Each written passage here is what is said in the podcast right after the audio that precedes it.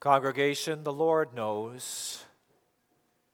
The Lord knows that by nature we are great spiritual procrastinators.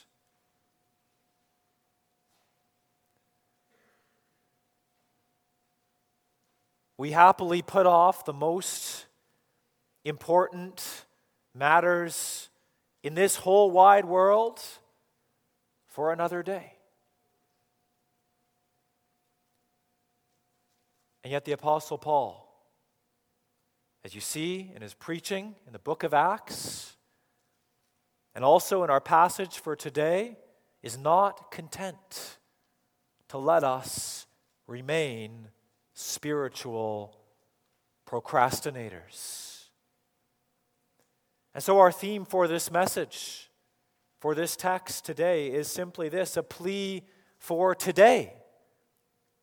This isn't about Monday morning.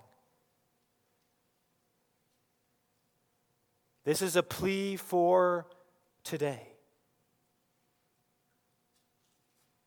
And our points in this message today are these a plea for today. We beseech you as co laborers with the Lord. That's our first point. Secondly, we beseech you to receive not the grace of God in vain. Thirdly, we beseech you because God will hear you in His accepted time. And fourth, this afternoon, we beseech you because that time is now. A plea for today. First, we beseech you, Paul says, as co laborers with the Lord. Please follow along if you have your Bibles open in verse 1 of chapter 6. Paul says this We then, as workers together with him, beseech you also that ye receive not the grace of God in vain. What is Paul saying here? Paul is looking out from a distance at the Corinthian church, and he's re- reminding them that he, as the Apostle Paul, as well as Timothy and, and others likely with him, were not pleading with them to be reconciled to God on their own behalf as apostles or as pastors. Paul is saying it's not our pet agenda that you become Christians or that the Corinthian church grow in spiritual maturity. Paul didn't want more followers for himself. Paul is saying, We're beseeching you as workers together with him. Who's the him in our verse? If you look back to the previous verses in chapter 5, you find out that Paul is talking here about God. He's talking here about Christ as workers together with Christ. In other words, Paul's saying, I'm on God's mission, I'm on God's agenda. I'm, I'm pleading with you on God's behalf. And I want us to notice something in verse 1 you read that long phrase there translated as workers together with Him. As workers together with Him. That's actually one word in the Greek, in the original, just one word. And it's a word that's related to the word synergy in our language. You can translate it as co laborers or as the ones working together. It's actually a, a participle in the original, which you could which is, could be described as a verbal adjective, a verb adjective, and it's in the present tense. So Paul is looking out at the Corinthian church and he's saying, even at this moment, even as I write these words, even as you are reading these words, I am I'm co-laboring now with Jesus, with, with God, with the Almighty God for the salvation of your soul. And this is a good reminder for us, isn't it? Because that means that the same dynamic is happening today. You think about it. For the last weeks, the last months, the, the last years, the pastors, the elders, the deacons, who've, who've pleaded with you, maybe personally, to, to be reconciled to God through Christ. They're not doing this work if you will, alone. It's not just them coming, knocking on your door, having a conversation with you, and asking on their behalf. They're doing it on the behalf of God. They're doing it with God. They're, they're co laborers with God. And Paul's just said the same thing, hasn't he, in, in the later verses of chapter 5? We read them. Now then, Paul says, we are ambassadors for Christ. What's an ambassador? He's not bringing his own message. He has no authority in himself. He's bringing the message of the king. Now then, we are ambassadors for Christ as though God did beseech you by us. We pray you, in Christ's stead, be ye reconciled to God. In other words, Paul is saying when he or Timothy or other elders or deacons or, or even myself here today, and I, I say to you, believe in Jesus Christ, repent of your sins and believe in Jesus Christ, that's not my message. I'm not arguing with you ultimately. That's God's message. That's, that's God arguing with you, co laboring. We are co laboring with God for the salvation of your soul. And this principle applies beyond the church, doesn't it?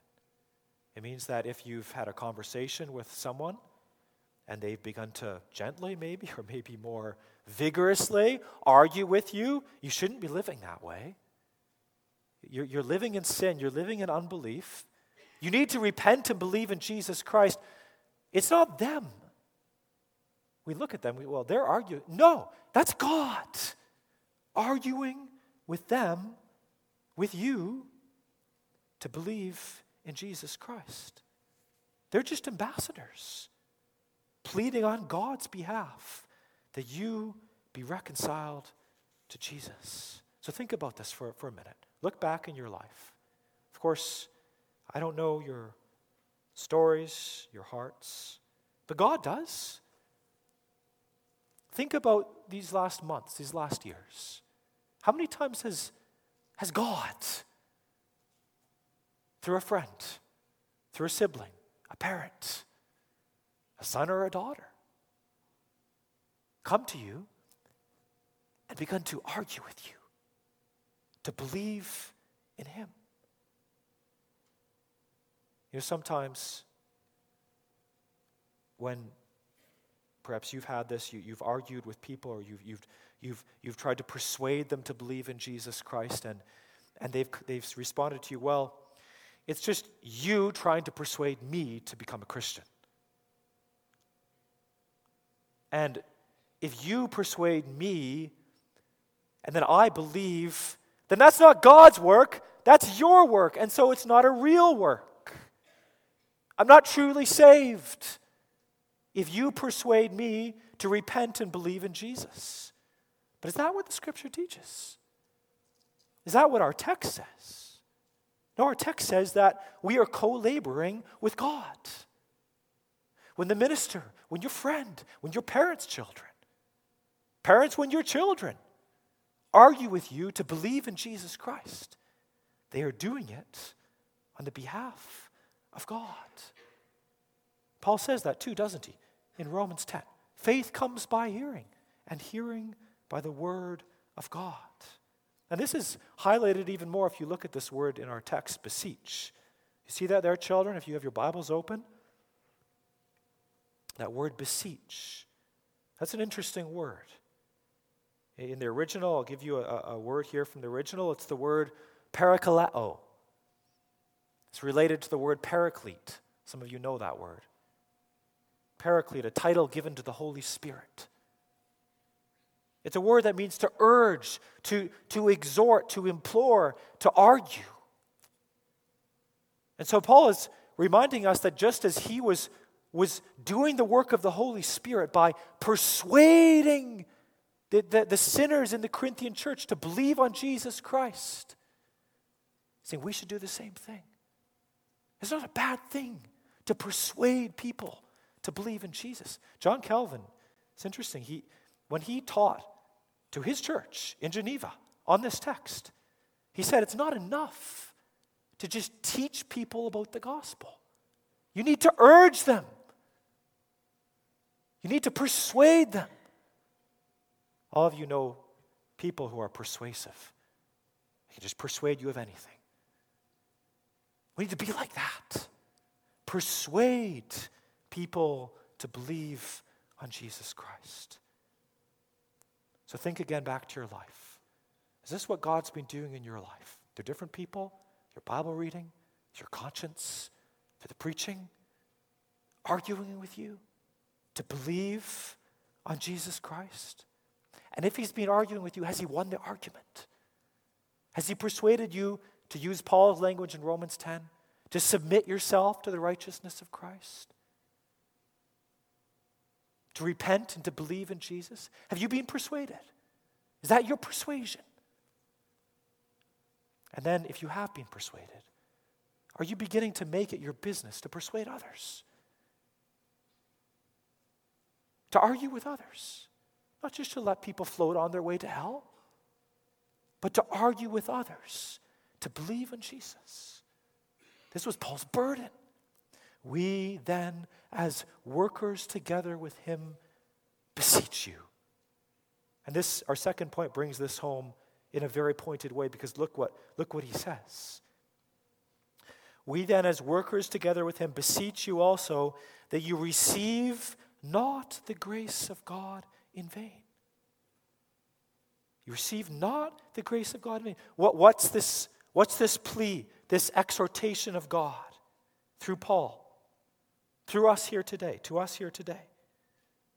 It's that we receive not the grace of God in vain. Now, that's a sobering thing to hear, isn't it? Because it means something. It means that we can receive the grace of God in vain, doesn't it? It means we can receive the grace of God in vain. When the gospel is preached, it can go in one ear and out the other. We go home and forget, forget all about it. Monday morning comes and we're busy, and it's gone. It's receiving the grace of God in vain. Or we can open our Bibles in the morning and, and read our Bibles and, or, or in family worship, and we shut it and we're off to the day, off to the races. Don't think about it for another minute the rest of the day.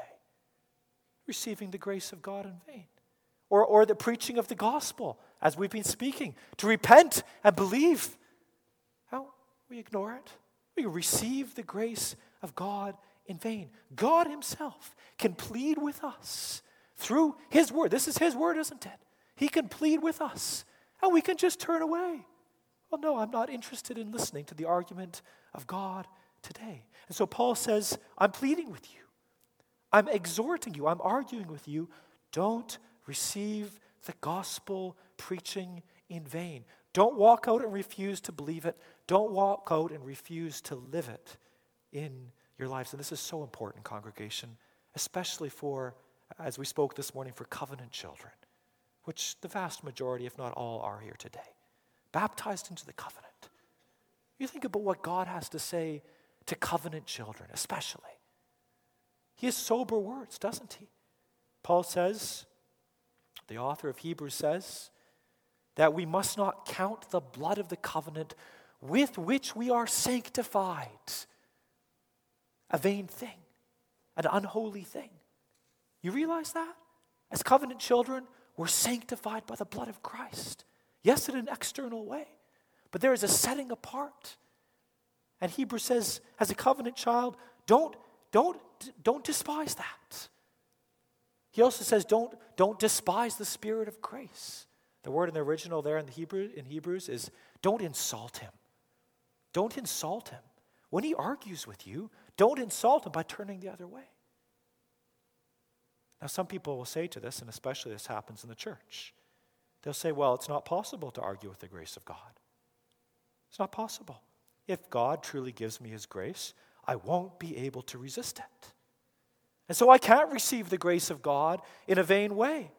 And they might even quote Romans 9 Jacob have I loved, but Esau have I hated. God will have mercy on whom he will have mercy, and compassion on whom he will have compassion. Until, until I know he's merciful to me, I must not presume upon his grace. So I will just sit here and do nothing. But this is very sad. This is very, very sad. It tells you a couple things when people make these arguments tells you first there's a deep misunderstanding about the doctrines of grace and the doctrines of election. Second, that there's sort of this, it's, it's really a sinful desire to, to peer into the hidden things of God, to know something that God has not revealed to you, your election. But then, thirdly, and even more sadly, it, it tells you that there's a, there's a lack of urgency to flee from the wrath which is to come. Let me give you an example. Imagine, imagine a man. Just pick children, picture, you picture this too. Imagine a man, he's standing in, in uh, the second story window of a burning apartment building, and, and there's firemen below him, and they've got a safety net that he can jump into, or whatever they use today to jump into. And, and they're pleading with him to jump from the burning building. Now, can you imagine that man standing there? And, and he refused to jump. He won't jump, he won't jump, he won't jump because he's having a debate in his mind as to whether it is the will of God that he jump or not. Can you, can you imagine that? Well, no, of course not. That man would jump. Why? Oh, because he feels the flames. He feels the flames. And so it is with those who receive the grace of God in vain. They, they, they, they should jump, but they don't feel the flames hot enough. The flames of God's hell hot enough to jump into the arms of Jesus. They don't feel it strong enough, and so they receive the grace of God in vain. We say that's insanity, and it is to receive the grace of God in vain. Jonathan Edwards, you know Jonathan Edwards. In his church in Northampton, he preached that famous sermon, Sinners in the Hands of an Angry God. And he reminded his hearers who had grown kind of apathetic to the gospel. He, he reminded them of, of this. I want to read to you this extended quote. He said, The God that holds you over the pit of hell, much in the same way as one holds a spider or some loathsome insect over the fire, abhors you and is dreadfully provoked. His wrath towards you burns like fire. He looks upon you as worthy of nothing else but to be cast into the fire. He is of purer eyes than to bear to have you in his sight. You are 10,000 times more abominable in his sight than the most hateful, venomous serpent is in ours. You have offended him infinitely, more than ever a stubborn rebel did his prince. And yet it is nothing but his hand that holds you from falling into the fire every moment. It is to be ascribed to nothing else that you did not go to hell the last night, that you were suffered to awake again in this world after you closed your eyes to sleep, and there is no other reason to be given why you have not dropped into hell since you arose in the morning, but that God's hand has held you up. There is no other reason to be given while you have been hearing this address, but His mercy, yea, no other reason can be given why you do not this very moment drop down into hell. Do we wrestle with that? Do we? You know, we, we say this in our doctrinal statements that God hates sin, God hates also the sinner. Jonathan Edwards was right. It sounds rough to our ears. But if we're outside of Christ, we are abominable in His sight. We are loathsome to Him. And yet, we just row our way merrily down the stream of life and we ignore God. Paul says, don't do that. Don't receive the grace of God in vain. And this becomes even more pressing in our third point because God makes it so clear that He will hear us. He will hear us in His accepted time. For He saith, I have heard thee in a time accepted, and in the day of salvation have I succored thee. These words are a quotation from the Greek translation of the Old Testament book of Isaiah, and you can look it up later if you like, chapter 49, verse 8. And the context of that passage is that God the Father is there speaking to God the Son, and, and in God the Son to everyone in the kingdom of Jesus Christ. And he is declaring a great gospel principle that God always hears his people in the acceptable time. He always hears his people in the acceptable time. But that's the, what's the question that rises from that? What's the acceptable time? What's the day of salvation? What's the acceptable time? Well, most specifically, in a redemptive historical sense, this acceptable time uh, was, was the day begun by Jesus when he was born uh, to die upon the cross. That's the, the most specific reference here in Isaiah and also, of course, in Second Corinthians. But more broadly than that, this, this acceptable time is any point in time in the Old Testament or in the New Testament when Jesus Christ is set forth in the preaching of the gospel. That's the, the day, the acceptable day that Paul is referring to here. And there's a real beauty in this, in this phrase because we, we translate it here in the, in the AV I have heard thee in a time accepted. Uh, John Calvin translates it this way I have heard thee in a time of benevolence. Well, that's a nice word, isn't it? A time of benevolence, a time of, of gentleness, a time where there's a willingness to be received. Children, you can think of the, the father and the prodigal son. Remember that son? What a bad child he was, running away from home, living in pleasure. And yet, all the while, the father was out there waiting, watching for his son. That was a time of benevolence. He was waiting, an acceptable time.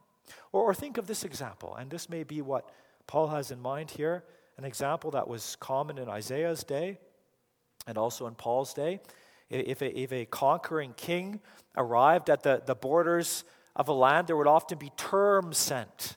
You understand that? There would be terms sent to the king of that country saying, Listen, I'm, I'm here at the border of your country. I'm going to overrun your country, but, but, but here's my terms. If you will lay down your arms within such and such a time, I will not destroy you, but instead I will come peacefully to you and reign over you. Your terms sent. And, and really, the, the, the situation here is the same spiritually. Because here, Jesus Christ is coming to us and he's saying, Listen, I'm, I'm coming to you here. If you will not listen, I will destroy you, but I'm coming to you in an acceptable time where you can be received in grace by me. And the wonder of this time is this that it has nothing to do with, with you and me here. You see that? It doesn't have anything to do with us. We're rebels, we're sinners. We deserve to have that king destroy us. But the acceptable time comes because of Jesus Christ. He is the one who has made the acceptable time an acceptable time. He, he's turned a day of judgment into a day of benevolence. He's, if you will, opened that doorway to allow us to come into the favorable presence of God. Paul says it in the previous chapter He hath made him to be sin for us who knew no sin, that we might be made the righteousness of God in him. You can think of it, children, in terms of the Garden of Eden. What, what stood in the way of Adam and Eve going back to the garden? I think you know the answer, children. There was a flaming sword, wasn't there? A flaming sword. They couldn't get back in. But Jesus Christ has removed that flaming sword. He allows sinners to come in through himself. He makes a day of judgment and he turns it into a day of benevolence. But then this also raises something important, doesn't it? Because if there's a time of acceptance, if there's, a, if there's an acceptable time, then that also means that it's not an undefined time. It's not going to go on forever. There's, there's a certain def- definition to the time. There's a certain time when the scepter is held out. There's a certain time when, when the drawbridge is down, if you will, into the kingdom of God. There's a certain time when the door is open to, to come into the favorable presence of God. There's a certain time when the Father's arms are open wide in Jesus Christ. And the call for us is to receive that, to not wait, but to, to run in now. And that's emphasized in our fourth point because Paul makes it undeniably clear that that day is now. It's not tomorrow, it's now. For he saith, verse 2 I have heard thee in a time accepted, and in the day of salvation have I succored thee. Behold, now. Behold, now is the accepted time. Behold, now is the day of salvation. Not tomorrow, Not children when you become a teenager. Teenagers, not when you become a young adult. Young adults, not when you get married and have kids. Not parents when you become a grandparent. Not grandparents when you're on your deathbed. It doesn't say that. It says, now is the accepted time. Now is the day of salvation. You might think of it this way Jesus Christ stands before us with a drawn sword. Think of a king with a drawn sword, and he's holding it out to us, and it's got two edges to it. One side can be used to save us, to destroy our enemies, destroy our sin, but the other side is a sword of judgment. And Jesus says, Choose you this day whom you will serve. Now is the time of acceptance. Not tomorrow. Now is the time of acceptance. You see, Jesus has finished the atonement. He's become sin for us. He's defeated death. He's chained the devil. He now sits at the right hand of God, and all things are being put under his feet. And he says, Now is the time. Now is the time. I will return soon. Now is the day of salvation. You know, one of the great truths of God's character that we love to talk about, and, and rightly so, is that God is slow to anger. He's slow to anger, He's long suffering. In, in Psalm 100, 103, we sing this sometime, and, and we love to sing it. I love to sing it. Good is the Lord, and full of kind compassion, most slow to anger, plenteous in love. Rich is his grace to all that humbly seek him boundless and endless as the heavens above. Praise God for that. Praise God for that. That's all our hope. That's all our salvation. But here's the other side of it that for those who will not receive that, those who will not humble themselves and seek for that grace, there comes an end to that long suffering of God. There comes an end to the long suffering of God. Wherefore, the book of Hebrews says, As the Holy Ghost saith, Today, if you will hear his voice, harden not your hearts, as in the provocation, in the day of temptation in the wilderness, when your fathers tempted me, proved me, and saw my works forty years. Wherefore I was grieved with that generation, and said, They do always err in their heart, and they have not known my ways. So I swear in my wrath, they shall not enter into my rest. There was an acceptable day for them 40 years. They turned it away. What about you?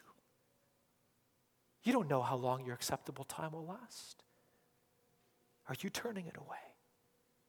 One of the great lies of the devil is this that not today, but tomorrow is the day of salvation tomorrow. Oh, my conscience is pricking me today, but the devil says, just wait till tomorrow. It's inconvenient to deal with God now. Wait till tomorrow. You got time. Or, or a friend comes to you and argues with you about the gospel. You say, Well, I'll have a chance to talk with them again. I'll deal, I'll deal with it then. Or, or you're reading your Bible and, and pokes at you a little bit. You say, Oh, I really should deal with Jesus. But I'll put it off till tomorrow. The devil tempts you. No, no. You don't know if you have tomorrow. Paul says, the Spirit of God says, Today, today, today is the day of salvation. Now is the accepted time. Now is the day of salvation. And the question is will we Will we be persuaded by God of this fact? Will we bow to his arguments now? Will we confess the wretched condition of our own souls? Will we confess that the flames are burning at our backs? Like Edward said, we're like a spider hung over the pit of hell, held up only by the mercy of God. Will we admit that and deal with God today? Say, Lord, I'm such a sinner. I've been playing around with hell. I've been playing around with your wrath. Lord, that it might not be too late for me. Lord, that you might have mercy on me. Lord, you say in your word that now is the acceptable time. Lord, hear me now, tonight. Receive me. Forgive my sins now, Lord. Lord, I've just heard that Jesus has become sin for us, that we might be made the righteousness of God in Him. Lord, make Him my righteousness. Lord, I've just heard that you're, you're co laboring with the minister to persuade me to become saved. Lord, persuade me. Make me bow the knee, Lord. Lord, I, and as I'm being persuaded, I must do this. I must confess my sin. I must seek forgiveness in you. O God, according to thy grace, be merciful to me. In thy abounding love, blot out all my iniquity. O wash me wholly from my guilt and make me clean within. For my transgressions I confess. I ever see my sin. And Lord, in myself, I could never do it. I could never come to you. I'd be so lazy. But Lord, you're, you're persuading me. You're, you're compelling me through the Spirit, through the Word to come. And so I must come. I must put my trust in Jesus now, not tomorrow, but now, today, tonight. I must believe that Jesus Christ has also died for me today. Lord, I believe. Help thou my unbelief. Nothing in my hands I bring Simply to thy cross I cling. Naked come to thee for dress. Helpless look to thee for grace. Foul I to the fountain fly. Wash me, Savior, or I die. Do you remember the parable of the Pharisee and the publican in the temple? The Pharisee says, Lord, I thank thee that I'm not as other men, sinners, and like that man over there. What's the sinner doing? Lord, be merciful to me, a sinner. What does Jesus say about that man who said that prayer from his heart? That man went down to his house justified, declared eternally righteous in the courtroom of God. Why will you not do that? Humble yourself, confess your sins, and be saved by Jesus. You see, if you don't do that, is a fact, isn't it? We all know this. There's a clock ticking in your life. Children, think about a clock. Ticking. Tick, tick, tick, tick. And every single one of us has a clock in heaven. And God knows exactly when that clock is going to strike midnight, when our time will be finished. We might be in the middle of all our plans and dreams, but God says, No, the time is finished. The acceptable time is now ended. The book is closed of your life. There's no more hope. Don't wait. Come to Jesus Christ. Believe in him. Remember the story of the, the, the, the virgins, the ten unwise virgins. They weren't ready for Jesus, were they? He came and he went into the wedding feast, and the door was shut. And they, they tried to hurry. Well, let's get ourselves ready now. And they came and they, they knock on the door. And what does Jesus say? Those sad words. They say, Lord, Lord, open to us. He says, Verily I say unto you, I know you not.